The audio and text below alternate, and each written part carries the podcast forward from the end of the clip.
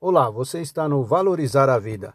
Este podcast, assim como todos que o antecedem, foi gravado sem nenhum corte ou edição, para que seja mais autêntico e original possível.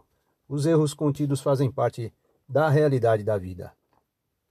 Hoje vamos relembrar a você como voltar a aprender a pensar. Parece estranho, não é mesmo? Mas antes vamos à nossa rotina de todo domingo. Agradecer por mais um domingo abençoado por Deus, com muita saúde, inteligência e equilíbrio. Agora sim, vamos ao nosso artigo de hoje. Pois é, que coisa mais tosca essa de aprender a pensar. Será que alguém imagina que não sabe pensar? Pensar é ser capaz de julgar, deduzir ou determinar através da reflexão.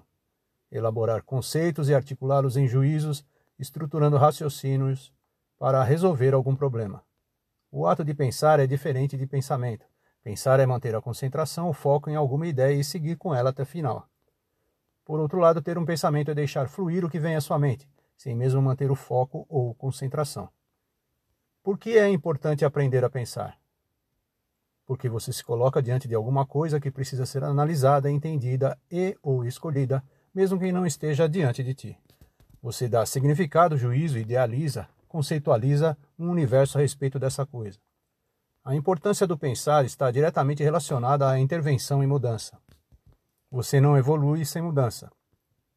E é preciso intervir para mudar. Quem não muda a maneira de pensar não progride em nada na vida. Ao aprender a pensar, você foge do maior inimigo da verdade, que é a convicção, segundo Nietzsche. E se você não tiver a capacidade de pensar, raciocinar, correrá o risco de se tornar uma pessoa autômata, alienada, que nada mais é que apenas viver na repetição do que outras pessoas afirmam, sem qualquer crítica a respeito.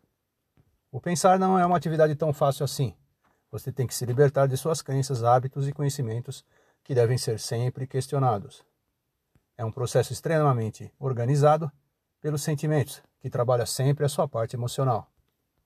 O mundo não é permanente.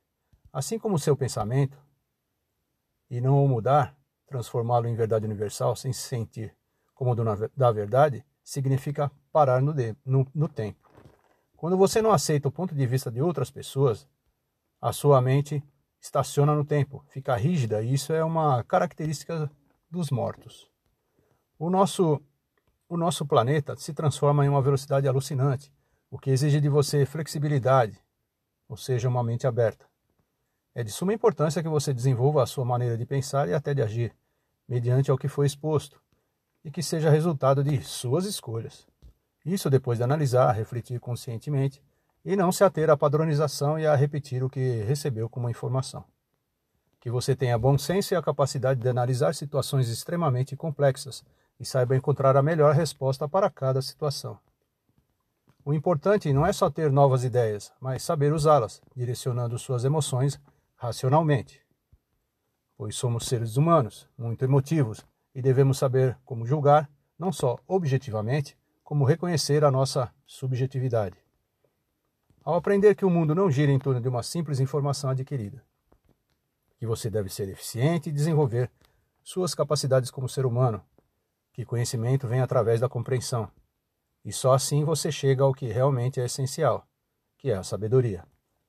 O ato de aprender a pensar vem junto com o ato de repensar e até desaprender, que não é aceitar apenas as coisas como nos chegam e questioná-las. É aceitá-las como novas ideias. Acreditar fielmente em alguma coisa é, de certa forma, uma ameaça, pois nos transforma em donos da verdade. E como nada é permanente nesse mundo, é melhor aprender a repensar e questionar a verdade das coisas. Aprenda a pensar diferente. Afinal, você decide agir seguindo suas convicções e valores hereditários, ou através de escolhas feitas na vida.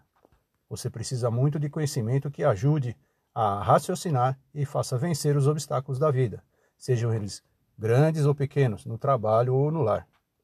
E você aprende geralmente mais com quem desafia o seu raciocínio do que com quem confirma suas escolhas ou soluções. Então, como aprender a pensar diferente? É esquecer e sair do modo de respostas automáticas para abraçar a complexidade da realidade do mundo, cheio de dúvidas, incertezas e ilusões. Aprender a aceitar o erro e saber distinguir o complexo, o simples e o caótico. A analisar o todo sem deixar de lado as partes que o compõem. Valorizar e compreender os fenômenos, mesmo os que parecem sem importância. é questionar cada pensamento, ir a fundo, buscando soluções, analisando por outra perspectiva, outro ângulo. Obter ajuda de terceiros que pensam diferente de você e prestar muita atenção ao que te contraria e desafia, que você não concorda. Duvide sempre, não apenas por duvidar, mas para procurar aprender. Será que realmente é isso? Que não ficou nada para trás?